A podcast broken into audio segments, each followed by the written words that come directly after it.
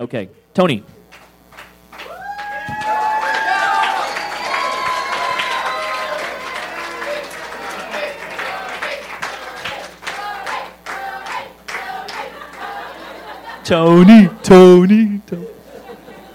You're laughing.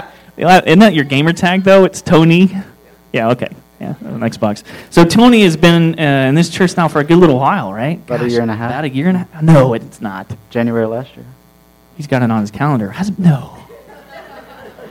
You look younger than when you started. It's fantastic. So Tony, I won't give everything away. Tony's going to share his story today, and we're going to pray over him real quick. And one of the reasons he's sharing his story is because if we ever stop becoming a story-sharing congregation, we have missed the point of the gospel. So you have a story to tell, you have a story to tell, you have a story to tell. And if God lays it on your heart like he's laid it on Tony's heart, to be able to share that level of story within this environment, come talk to me, let me know. But Tony and I have been working together now for the past 3 months? Almost three months. Yeah. I won't give it away, but because Tony has got a heart to step into full-time ministry later on in his life, or sooner on in his life, maybe the more correct term. So Tony and I have been spending a lot of time together on some Tuesday afternoons and trying to shepherd and mentor him, and Tony's going to share his story with us this morning. And I'm so thankful he's getting ready to start this process. Lord willing, it's not the first time Tony's going to be speaking to y'all. I'm looking forward to that. We're going to pray over him, all right? Sound good? Heavenly Father, just thank you for this man growing up in faith with a story to tell. I ask that you give him strength and confidence and courage to share that story this morning. The story that you have been weaving together for his entire life has led to this moment.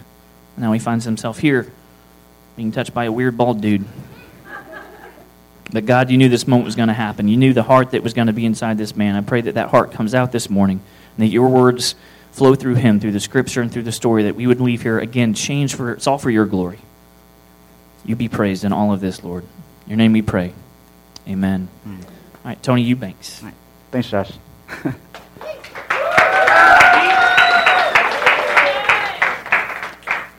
All right, so I'm going to read from my paper a lot, just because I don't want to miss anything, so just letting y'all know. So what's up, Tree Life Church?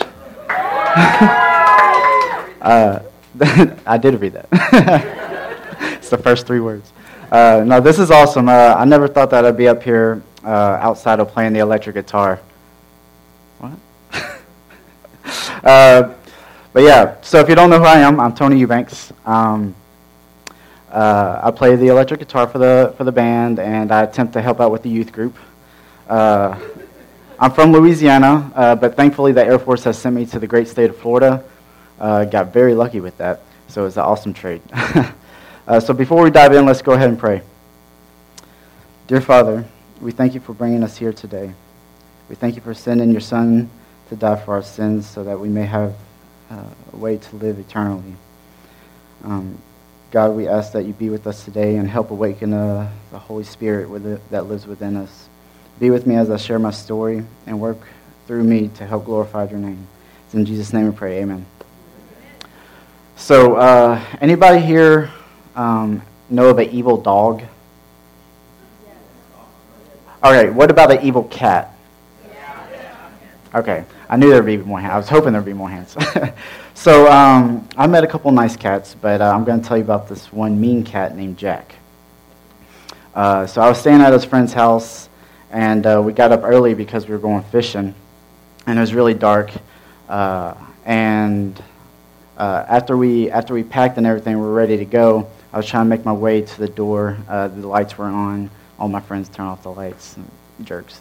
So as I was walking through the house, I was trying to avoid stubbing my toe or trying to not run into a wall. But I didn't think to look out for Jack. So as I passed by the couch, I just hear, "Row!" and it scratched me on my arm. And I just freaked out and just ran to the door. Eventually, I turned on the light and was able to get everything good to go.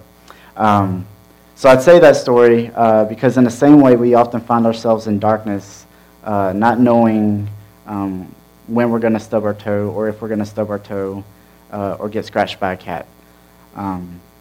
But luckily, we have a wonderful, wonderful Father who has a marvelous light who can help us through these obstacles. So this brings us to our scripture, which is going to be 1 Peter, 2nd chapter, verse 9. It says, once I find it, it's right, there it is, okay. So it says, but you are a chosen race, a royal priesthood, a holy nation, a people for his own possession, that you may proclaim the excellencies of him who called you out of darkness and into his marvelous light. So I'm going to start today by sharing the darkness that God called me out of and what his marvelous light has done for me. So since we're going to start there, I got to start at the beginning, which is before Christ. So I have a pretty big family. I have 3 brothers and 5 sisters. But I really only grew up with 1 brother and 2 sisters because my dad's really old and he has a bunch of kids. And sorry, Dad. But yeah, so growing up, my parents had a lot of issues. We weren't very rich, but we definitely weren't. I mean, we weren't poor either. We were able to get by, but the fights and the issues and the alcohol eventually led to my parents' divorce. And I was around 9 years old, so I was really confused at the whole situation. This divorce tore my dad apart. Back then, I really couldn't understand it, but the older I got, the more I could grasp. My mom got remarried, and I would eventually end up living with her. So it's in the setting where I'm living with my stepdad and my mom, and my dad would come and visit. And then just one day, he was just financially and emotionally not stable. And we were living in Bossier City. I don't know if y'all know where that is. It's like Shreveport. We were living in Bossier City, and that's when my dad decided he needed to leave. So I remember him coming over and letting us know that he had to leave. And he said he didn't know when he'd be back. And I love my dad a lot. That man, he always, throughout my life, he would always spend his last dollar to make sure his kids were taken care of. So he was the male figure I looked up to. I remember that day very vividly. I wrapped my arms around him. I was like a little monkey hanging on his shoulders. Wherever he went, I went. And I wasn't going to let him go. And I didn't let him go until I absolutely had to. So after he left, I didn't see him again for about 3 years. About 3 years later, my dad comes back in the scene.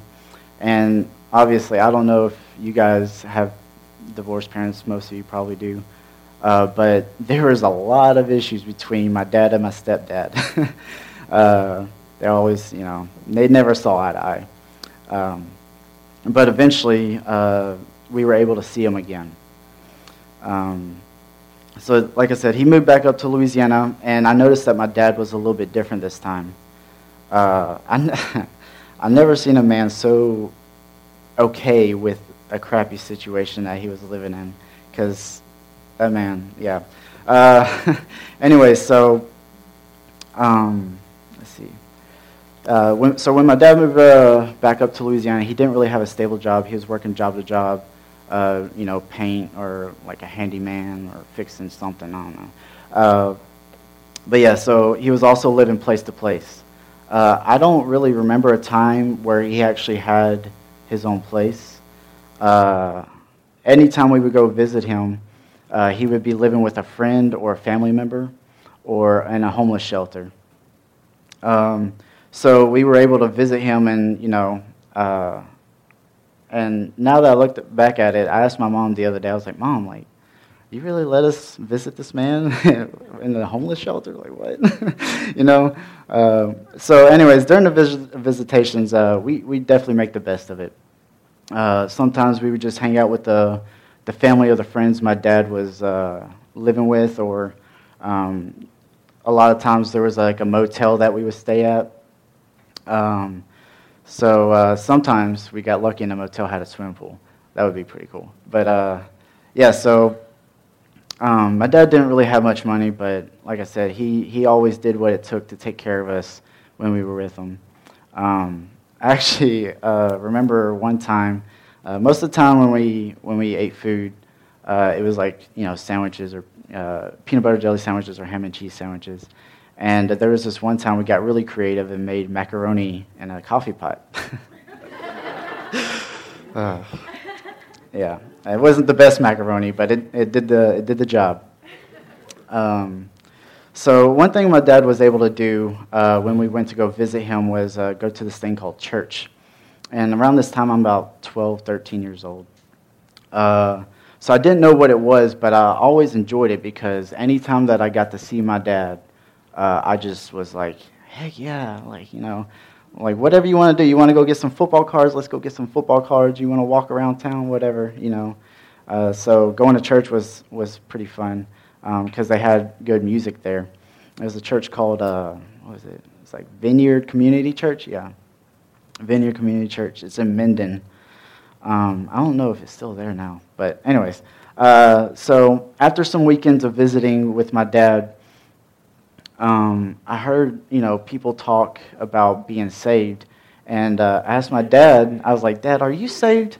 And he said, well, yes, son, I am. And I was like, well, if you're saved, I'm saved too, because I want to be just like my dad. And my dad was like, hold on, son, you know, it doesn't really work that way. So he told me what it takes to be saved. And then as a church, we collectively went to the theater, and we watched Passion of the Christ. And then after that movie, the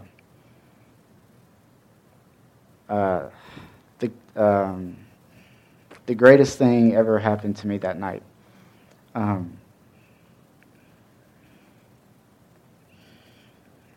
Me and my dad, we crossed the street, and I decided to give my life over to God. The best decision I ever made in my life. I look back, and there's a lot of great times, but that's the one that's the most important to me. Sorry, didn't mean to get emotional there. My mom told me I was emotional when I was a kid. I guess it's still the same. So I would continue to go to church with my dad, and I learned more and more about God, and went on some youth trips. They're pretty great, guys. And then I played guitar in the church for the first time. It was the song I Can Only Imagine. It's a pretty popular song. So we played that song, and afterwards the church, they gave me an acoustic guitar, and they say, we'll give you this acoustic guitar as long as you promise one thing, and that is that you continue playing for God. And so I did. I still do. So shortly after this, I decided that I wanted to live with my dad, because I hadn't really lived with my dad much growing up. So my dad, you know, knowing what was about to happen between my dad, my mom, my stepdad, and all the drama that was about to start because of this, he was like, are you sure? And I was at the age of like 15.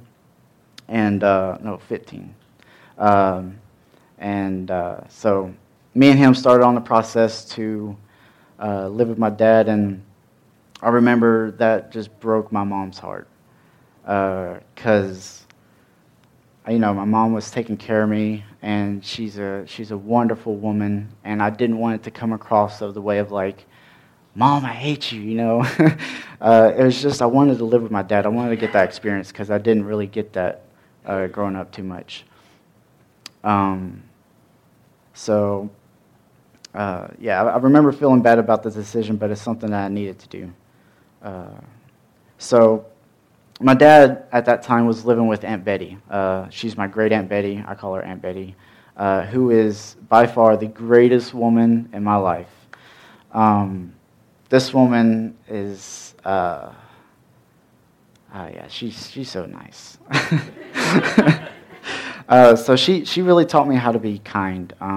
So she was legally blind. and she was a very elderly woman. I love you, Aunt Betty.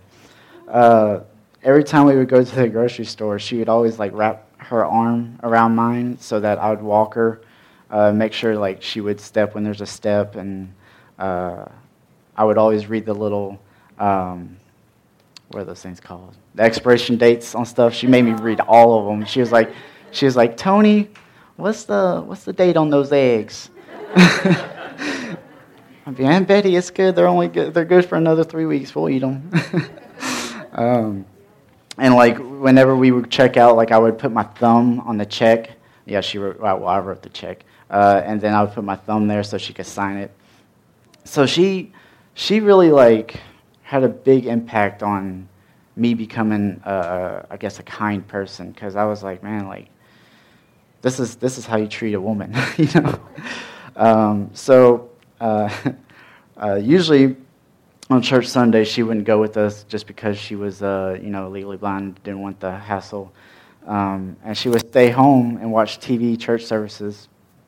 Side note, my Aunt Betty is legally blind, like I said, so she would never watch the TV, but she would listen.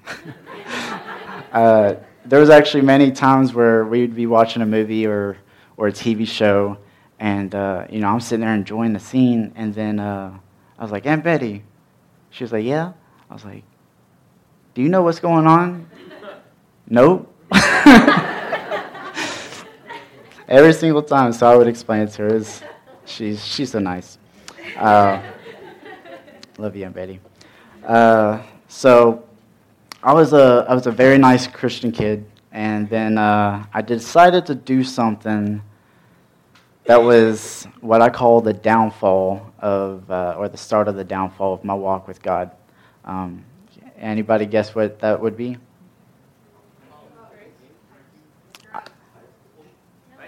I decided to date.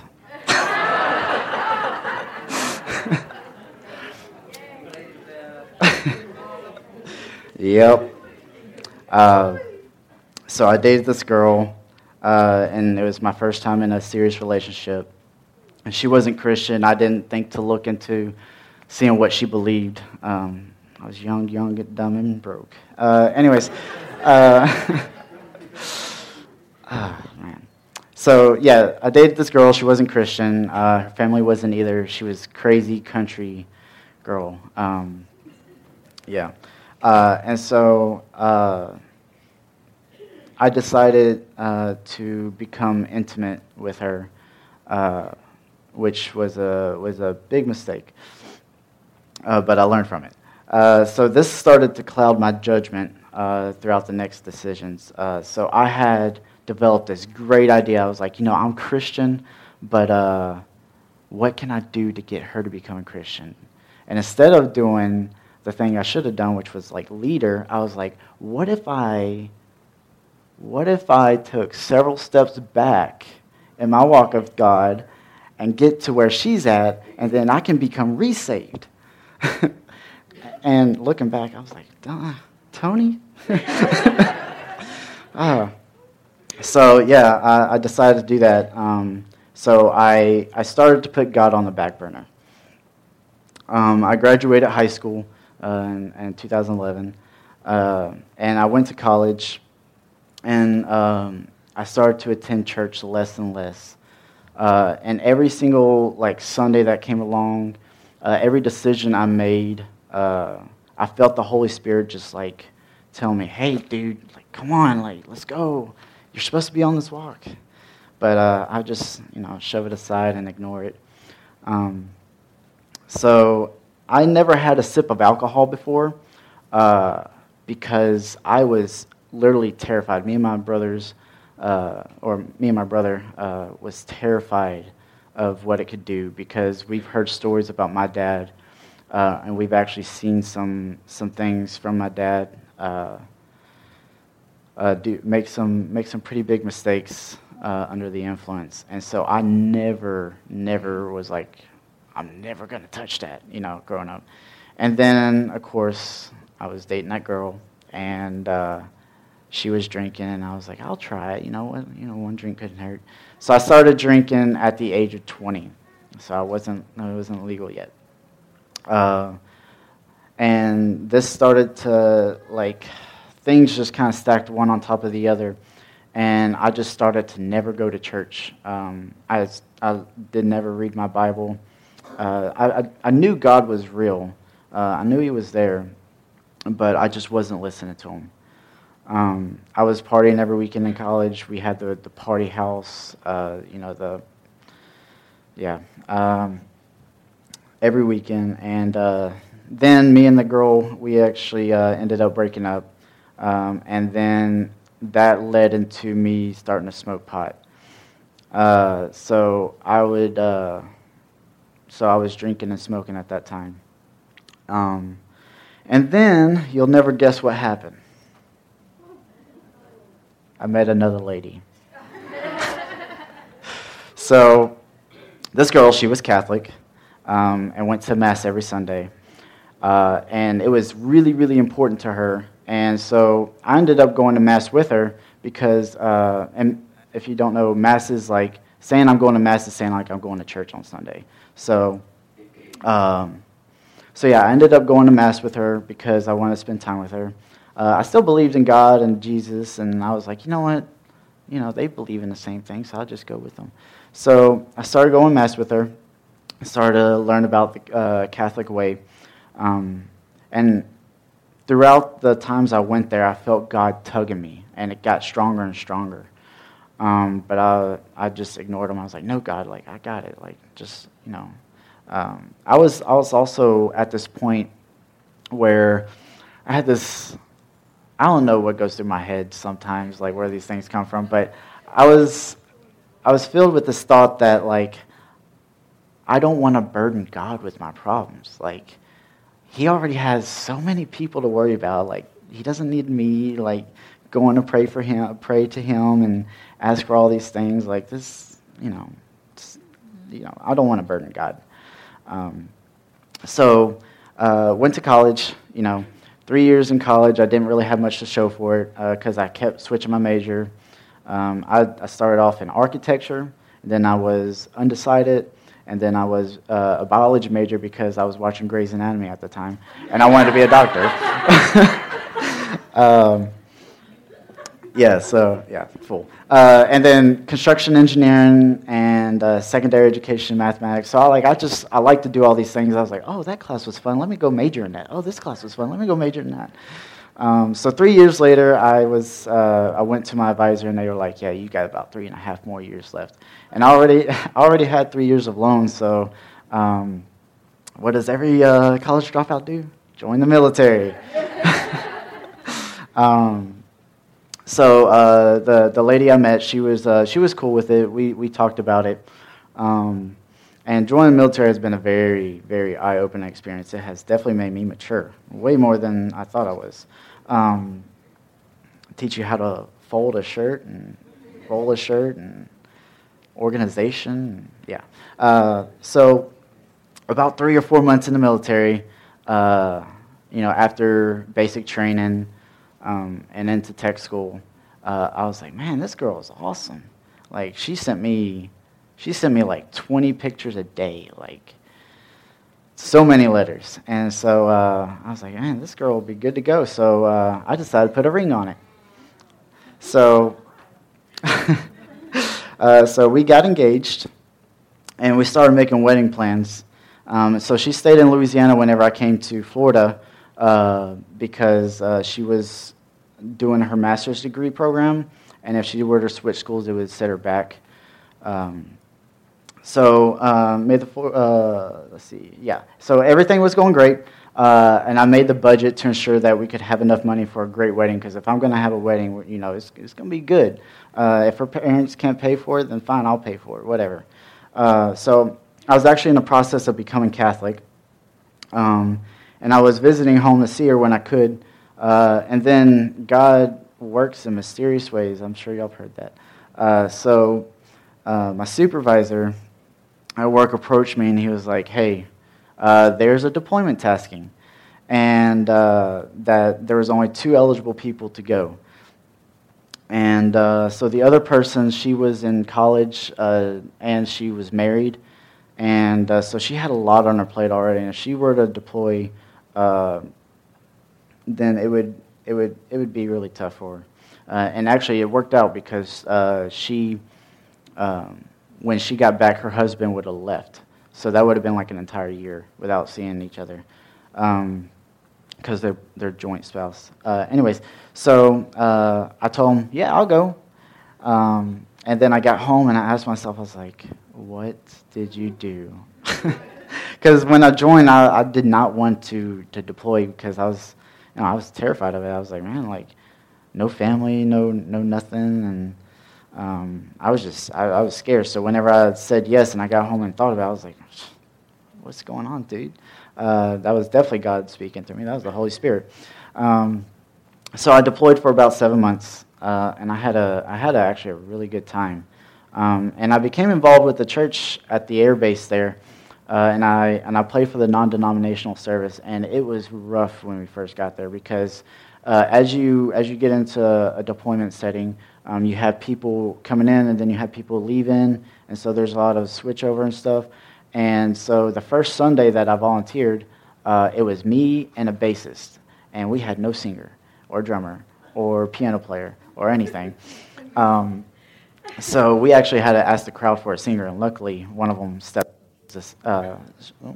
She was a senior NCO, which is like a supervisor of a supervisor of a supervisor level, kind of. But by the end of it, we actually ended up with a full band, kind of like what we have here. And so when I came back, things just weren't the same anymore. And it wasn't because like I experienced anything traumatizing or warlike or anything like that. To be honest, like the country I was in was probably safer than America. So it wasn't like I was really concerned. I wasn't traumatized or anything. It was different because God had started to work on my heart, and I didn't realize it. So I visited home, and I was able to see my fiance. I was able to see my family, my friends. They had a huge, welcome back party, and my sister's brother's me. My brother-in-law, who is with my sister, he always grills for me whenever I go back, and man, makes me hungry just thinking about it. So I went home and visited everybody, and I had to get back to work, so I came back to Florida. And then around Christmas time, this is in 2016, around Christmas time, my fiance let me know that there were some concerns that she had. And so I dropped everything and I left. I told my flight chief, I was like, hey, I got to go. So I flew home. And things actually ended up not working out between me and that girl. We canceled the wedding plans, and she gave me back the ring. So in that moment, I was like, why, God? Like, every single time like I decide to date somebody, like, this happens. And I didn't understand why. Because all I wanted to do was just be better than my parents. So that was like financially, being successful, career, being a better parent. So as I became an adult, I was trying to get married and have some kids. And so my parents like, look at my kids, they're great, So I was able to, be better financially and in my career, which might be changing soon. So after the breakup, I went to my brother's church, and it's called Life Church, Louisiana, or Life Church, LA. So I went to the service, and when I got back to Florida, I knew one thing was for sure. I was not going to go back to Catholic masses. Because I felt God pulling me away for a bigger purpose, and I didn't know why, but I knew that I did not belong there. So when I got back, I Googled Life Church, and True Life Church popped up.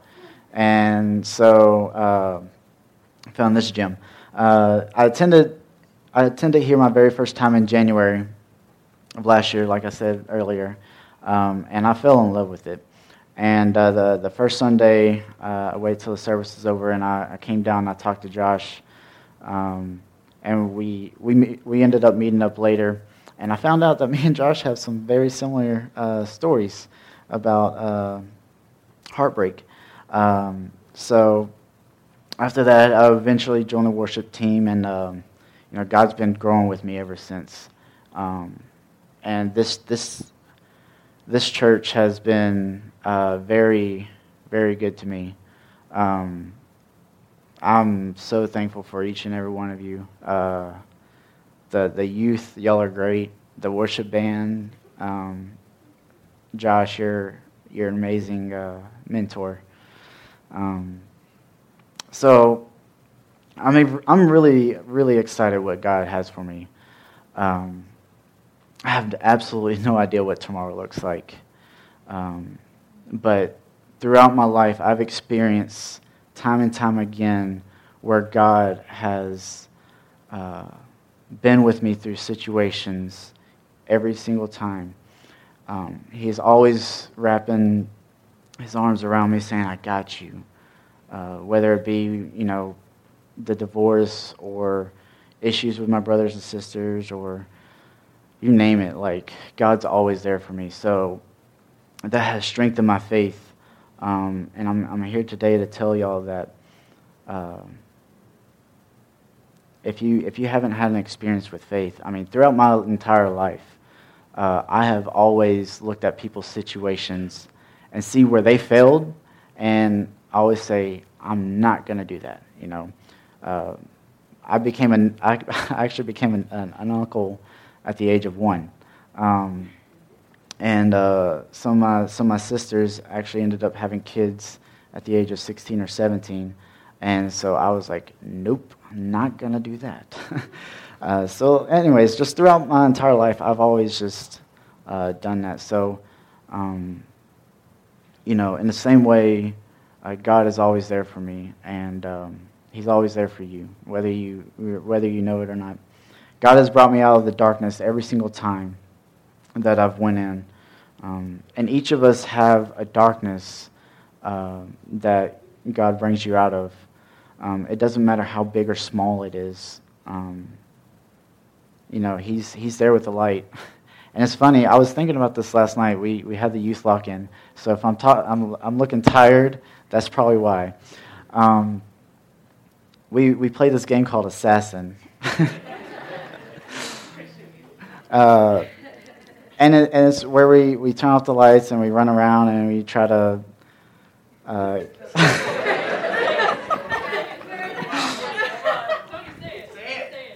All right, look, this is a great time. So it's just a game. So we run around. There's some killers in the group, and then they have to try to kill everybody while the lights are off. And then once you run into somebody, you say bodies. They turn on the lights. And then you keep going and going until either the assassins are taken out or the people are left. So, anyways, back to the story. So I was sitting there because I get killed on the first round every time. I don't know how. They always come after me, no matter what. When you're the killer because you weren't dead. Yeah, probably. Yeah. I'm a terrible liar, so I always lose at that game. So, anyways, I was sitting there and I was thinking, we covered up each of these little corners. We tried to cover up the exit sign. We covered up the little camera thing. We covered up the speakers. We were trying to get rid of every light. And I was sitting there there's still light getting in. And in the same way, if you're in darkness, God's light's trying to get in. You just got to tear those things down and let it in. His light will always be with you if you let him in.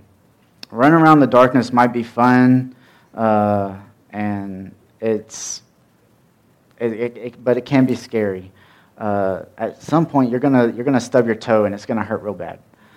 Or you're gonna get scratched. Yeah.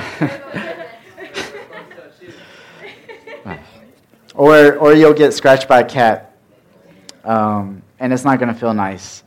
So if you're here today and you don't know, if you don't know what God's lights is like, I encourage you to ask somebody about it. You can ask me. You can ask probably anybody here. That's my story this far, and I do want to become a pastor. I don't know exactly how everything's going to happen, but I know that God is definitely working in my life, because when you get closer to God, the more close you get to God, the more the Holy Spirit has a handle on you, and you'll go through situations and you're like, man, I don't know if that's right, and the Holy Spirit's like, no, it's not right. So I just encourage you to get closer and closer to God each day. So let's go ahead and pray. Dear loving and Heavenly Father, thank you so much for the things you've done in my life. Thank you for bringing us all here today. Thank you for being so loving that you sent your only Son to pay the way for us to get to heaven. Lord, I know that there's absolutely no way I'd be in this situation without you here. Father, I pray that you awaken our hearts and help us to realize that you provide a marvelous light for whatever situation we're going through, big or small. I pray that you be with us. In Jesus' name we pray. Amen.